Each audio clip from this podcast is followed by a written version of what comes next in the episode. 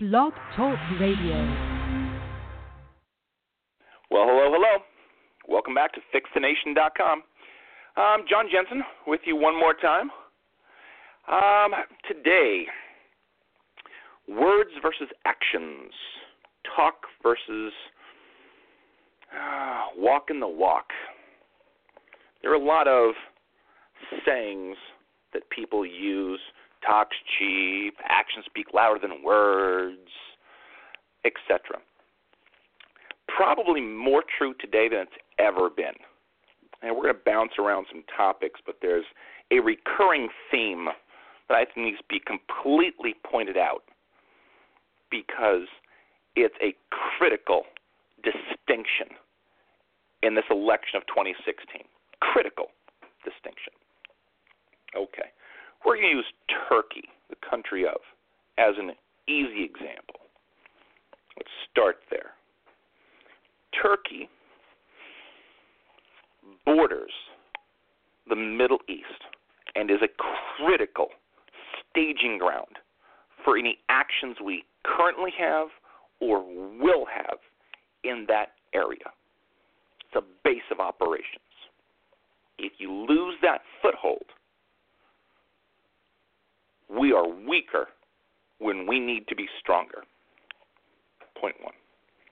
Two, Turkey had a recent, I will say, attempted coup. Military tried to overtake Erdogan, and President Erdogan was able to keep power and has since gone on, I will call it a little bit of an extremist tint to quote unquote reestablish order. Do I think there's a political gain inside that? Yes, I do. Skip that for a minute because that's in their nation, not ours, so we don't really care. What we do care is the overall tone or direction that President Erdogan decides to take Turkey. Three, Erdogan recently went to Russia and met with Putin. Now, no one knows what was discussed. No one knows what is the potential there. But in very much the foreign policy under President Obama slash Hillary Clinton slash John Kerry, the disarray that they've created historically in the Arab Spring and the uprisings and the upheavals of entrenched regimes that, quote unquote, they didn't think were good for America. We have a bunch of countries that have just been in chaos ever since. Nobody in this current administration, Obama or Hillary, has addressed that nobody, Obama or Hillary, has dealt with it in a real way. You can't put a band aid on building that's on fire. It doesn't fit, it's the wrong remedy. But it all comes down to talk versus action. I will use a different word for the word talk. I'm going to call it agenda. I don't think they have any interest in dealing with these places because to them, it's not a big deal. They're globalizers. They want these places to express themselves. Now, I didn't say they're for terrorism. I didn't say that. But they want to have a hand in this nation building cookie jar process. They believe in it, it works for them. Here's the problem if you truly believe in national security for the U.S., if you truly believe that in your core, you have to make some distinctions. What is good for the U.S. Things like strong borders, things like vetting come to mind. They want nothing to do with that. They want open borders and they want to bring in people without vetting them. That puts you and me blatantly at risk. That's an agenda that's going to cost American lives.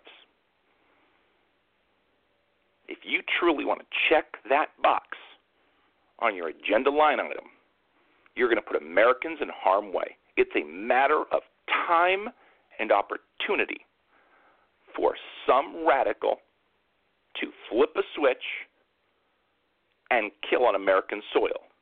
And when that happens, that blood will in fact be on Obama and Hillary Clinton's hands if we allow that to happen. Go past that for a minute. What also happens with national security? You need partners on this planet, allies. You need people who want to go fight your fight. Okay. So let's deal with the Middle East just for a little bit. Do you believe, A, that outsiders and infidels can solve the Middle East issues with regard to Islam, Muslim, etc.? Or do you believe it probably is best served to solve it from within? Take your time.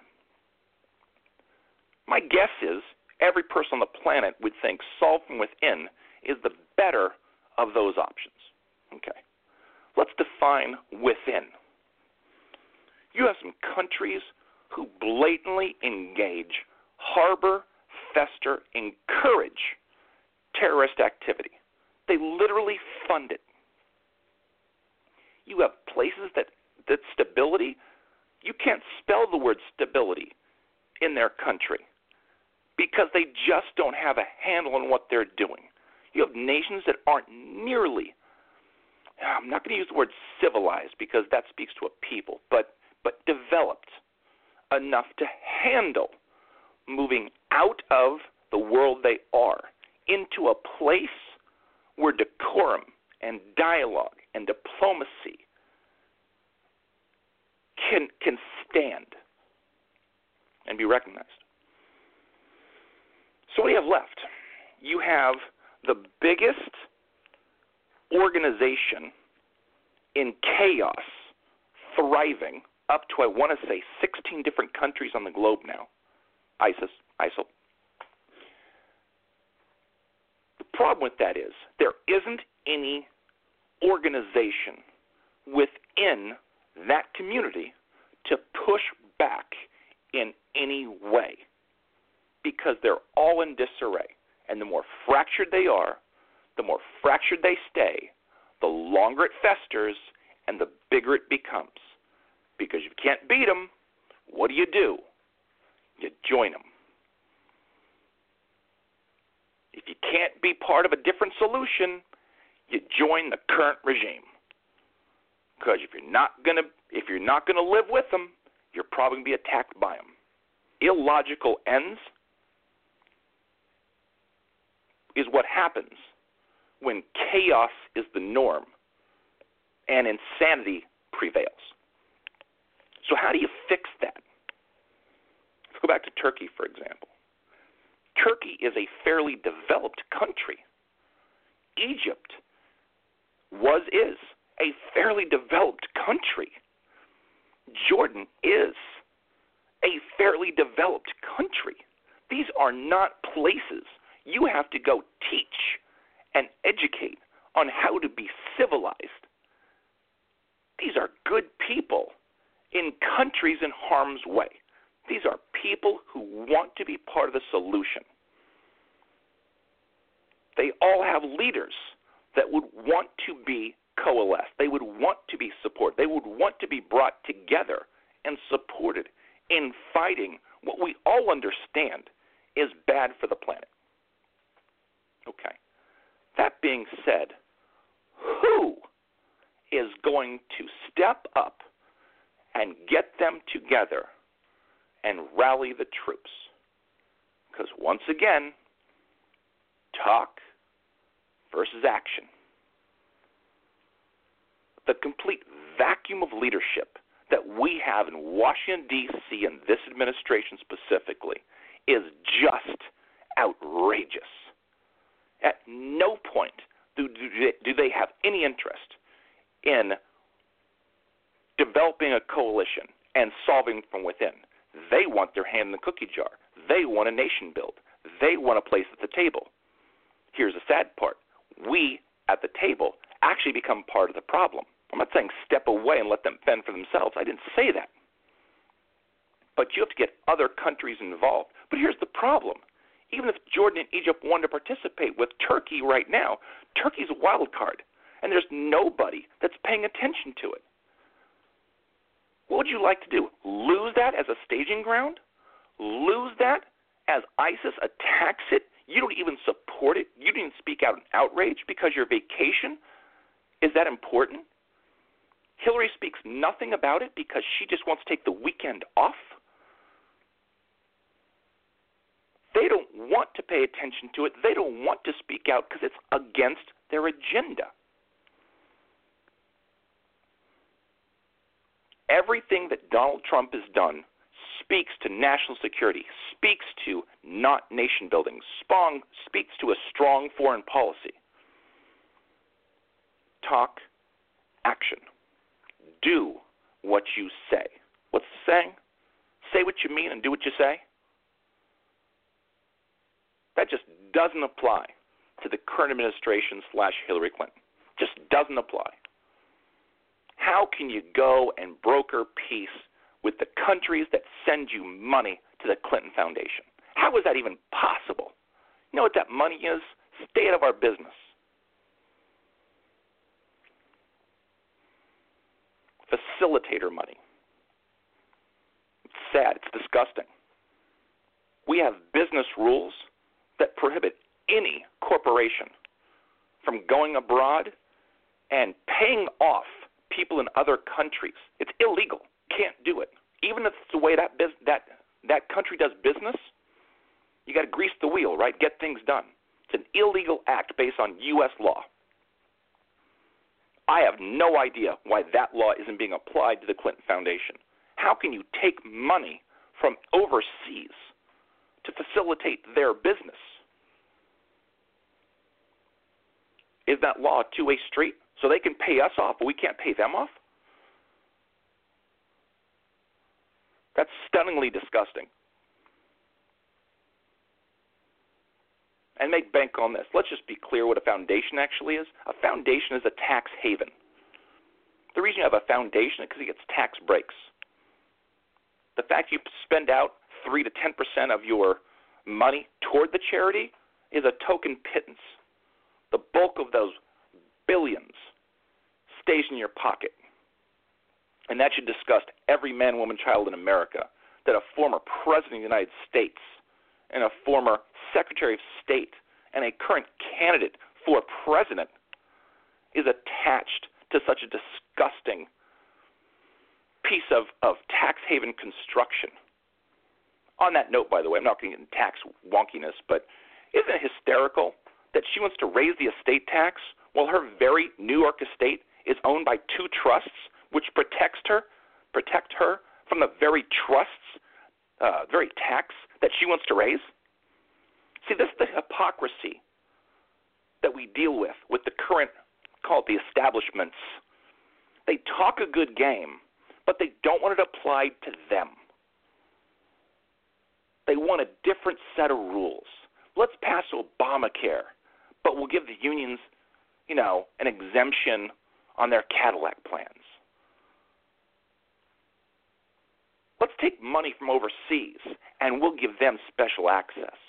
Let's go ahead and, you know, take money from lobbyists, but but then we'll, you know, give them special, you know, deals in each bill which, you know, is important to them. See, that's the problem because all of those special considerations take away from the equality piece of what should be happening here in America. And it's why we're all, left and right, both incredibly ready for change. Talk is cheap. Go get it done. Turkey right now is in the balance. And the current leadership, I have no faith in. I don't think the current leadership will step out to them, will will will make a connection, will reel them back in. I think it will be more of a hands-off policy. I don't think he has any interest, either Obama or Kerry, in stepping out to them. I think they are in campaign mode. They are much more focused on Hillary being elected. That's important to them. That's in their agenda. Whether Turkey's along for the ride or not, as a, as a as a partner with the U.S., is almost inconsequential. Hillary's important. Turkey, eh? What do you want to do? And the hysterical part of it is we need Turkey as an ally. We need Turkey as part of the coalition to deal with the Middle East and to solve it from a long term perspective. They need to be a strategic partner with us. And we need to settle him down, President Erdogan, and we need to reestablish that. Because right now, it's not going the right direction. And by doing a whole lot of nothing, you're going to roll the dice. And that usually ends poorly. It's why Putin overreaches and you do nothing about it. Well, Putin's got his hand in this cookie jar too. So what are you going to do? Stay silent one more time? Usually doesn't end well. And the weaker we get on the on the international front, the worse it gets for us. And make bank on this. Turkey is the land mass between the Middle East and Europe. Important position if you're going to stem the flow of ISIS up through and into the European countries. But that's for a different day. Same topic. We're going to shift gears a little bit. Let's talk about minorities. One of the things, again, talk versus action, right? Decades of talk, decades of campaigning, decades of Democratic leadership in inner cities Baltimore, Detroit, Chicago, Kansas City. I mean, we're talking an endless stream of cities that have horrific inner cities that have not moved the needle at all, although they've been pandered to by the Democrats. They have spent trillions on quote unquote attacking this, and they've spent decades, we're talking generations, and they can't get it done. And while you don't move the needle, while everybody else's lives improve, what happens? The inner city minorities get left behind. That's why poverty is entrenched. That's why education is horrific. That's why jobs are not in existence. And that's why businesses won't go there. Yet the left keeps talking a good game because they want those votes. Donald Trump said it, I've said it, and it's a statement of fact. Even the National Urban League has said it indirectly. Their Main Street Marshall Plan clearly states we've spent trillions over decades and haven't moved the needle. Now, forget who the leadership was or wasn't. That's not pointed out directly.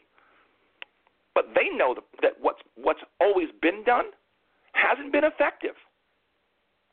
Talk versus action. Agenda versus, I'll call it resolution. Right? So here's my point behind talk versus action. In this year of election 2016, we have binary choice. We have two options on the table. You have a Hillary Clinton who is the status quo, who is the been there, done that candidate. If you believe that what's always been done by the establishments, and that's plural, has been effective, if the establishments have gotten it done, if you believe that the current trajectory of America is on the right path, the economy is growing leaps and bounds, 1.2%. If jobs are dime a dozen, as opposed to you're stuck in the job you have to have, not the job you actually want. If you believe your costs are in line and your bank account keeps getting bigger, if you believe you're a middle income family and you're better off now than you were eight years ago or 16 years ago, although the middle income wages have dropped by three or four thousand dollars. If you're in that lower tier in that minimum wage job and you can't get a better job because jobs don't exist, if your job has left the country due to lack of tax reform, I can go on and on and on. Do you feel secure when we have terrorist activity almost every day or week? Do you feel good that we haven't reformed immigration in 20 years? Do you feel good we haven't really reformed the tax code in 30 years? Do you feel good about the status of education in America? Do you think your kids' No Child Left Behind policy shoves cattle through the gate? Or does it actually get kids to have a better education and a brighter future? And keep going. If you believe in the status quo, vote Hillary Clinton. Because that is exactly what she is. But if you believe that the foreign policy of this country has destabilized the entire planet, China is out of control right now. Putin is stronger than he's been in 20 years, or that Russia's been in 20 years. The Middle East, in a general sense, is pretty much on fire and in chaos. Europe has a boatload of issues, both with terrorism and its own economy. We can keep going on. Foreign policy is in disarray. Let's go domestic. We have a lot of things, and I've said this over and over and over again. We need to reset America. We don't need a revolution, but we have policies that are outdated. We have things that have not been addressed for decades 20, 30, 40, 50 years. We need entitlement reform. I didn't say want, I said need. We need immigration reform. I didn't say want, I said need. We need tax reform. I didn't say want, I said need. We need to reset and reform a lot of the things that are critical to our own success here. And you and I both know that dirty little secret. When you're dealing with the top 1 or 2% of the elite, when you're dealing with the establishment, the power brokers, their job is to get elected. That's what their job is. Our perspective on their job is that they actually work for us. They need to get things done to make our world better, right? Here's the problem there are a lot of entrenched people in Washington, both sides of the aisle, that are there for the wrong reason. They're there because they get paid by lobbyists. They're there for special interests. They're there because it's what they do for a career. This needs to be the year of change. This needs to be where action speaks louder than talk. When you vote in November, it's critical you think about the need for change. Donald Trump, and I've told you over and again, over and again, I'm not his biggest fan. There are things that he and I would disagree on. He's a very awkward guy. I will say this he's had a phenomenal week. If you just had this last week as a snapshot of Donald Trump, you're going to vote for him in November. If he can keep this run going, if he stays presidential, if he stays on issue, if he can message those issues, if he still stays, stays as sincere as he is about messaging these issues and about the issues, he's going to win. He is the next president of the United States. What does that do for us? He has a strong military policy. He has a strong national security belief. He wants to protect us. He believes in being a leader. And love or hate him, you have to understand something about him. He is a decisive person. He's not going to sit there and pander as opposed to simply get things done. I don't think he really cares about it because think about from this angle. When you're in business, what's your job? To find a way to get it done. That's how you build empires. You find a way to get it done. That's what the job is. I didn't say you do whatever you want. I said find a way to get it done. You've got to go have those tough conversations. You've got to be able to be a leader who's willing to hire and fire. How many times in The Apprentice you see him fire people? I don't think he does that out of joy, but only the best survive, right? Only the best move up. That's kind of the apprentice, the premise of it. Doesn't mean you're horrible. It means you weren't as good as the other person. That's what America actually is. We're a capitalist society. We don't get participation trophies. That's a horrible idea. Oh, it's so nice for the little kids to all get a little something. That's not how politics works. It not, it's not how democracy works. It's not how capitalism works. It's not how foreign policy works. Nations on this planet don't get participation trophies. They get graded on how their actions influence their own and other nations. Period. Our leaders are judged and juried on how they lead us, how they get things done, and how they interact with other countries. Period. There's no version where President Obama is going to look at us and say, Oh, I tried. Couldn't care. What have you done for me lately? That's true for every president in the history of presidents. It's true for every administration. When's the last time he got something done? It's called Obamacare in 2010. For six years, we've got nothing. When you're a polarizing, divisive individual, that's what you get. At no point has he reached across the aisle. At no point has he built unity. I want you to understand something. Think about what Trump is talking right now. He's reaching out to African Americans. He's reaching out to Hispanics. He has reached out to that center piece, those conservative Democrats. He's not a progressive, but he has some progressive edge to him. He wants to fix what is, and he needs a whole team behind him and around him to get focused on the rub of the rub, which is that getting it done.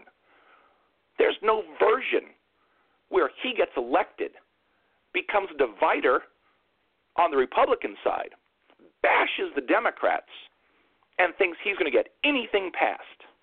He will need to build coalitions. But here's the good news talk versus action, right? The man who wrote The Art of the Deal has always got things done in business. You think he did that because he has best friends? You think he did that because, you know, he just couldn't talk to people? Because he stood his ground and smacked the crap out of politicians? You know, he needed to convince, or bureaucrats needed to convince? Part of what his job's been all of his entire life is how do I cut through this crap and get this project done? Translate project, bill. He needs to use the bully pulpit a lot the way he is using it right now to sell the agenda piece of it. Let Congress write the laws, bring people together, and move this country forward to make America great again. That's why he keeps coming back to that by putting America first and kind of resetting the dial to make sure we're taken care of, as opposed to we take care of other nations and put ourselves at risk, because that's Hillary's philosophy. Think about it on this last little piece of the puzzle. He works every single day for you and me. He goes out every single day and talks to a rally, does a town hall, works every single day. He takes maybe one day off a week at best. She does as little as humanly possible. And if you don't think that speaks loud, think about this talk versus action. She speaks a little bit and does nothing. She's not even willing to work hard for the vote. He's out there working hard, working smart, working effective, and he has an agenda and a message that's resonating. And he is, in fact, the voice of change in 2016 and this election year. Remember that. It's critical to your and my future. God bless. Have a great day. FixNation.com. Please share the words.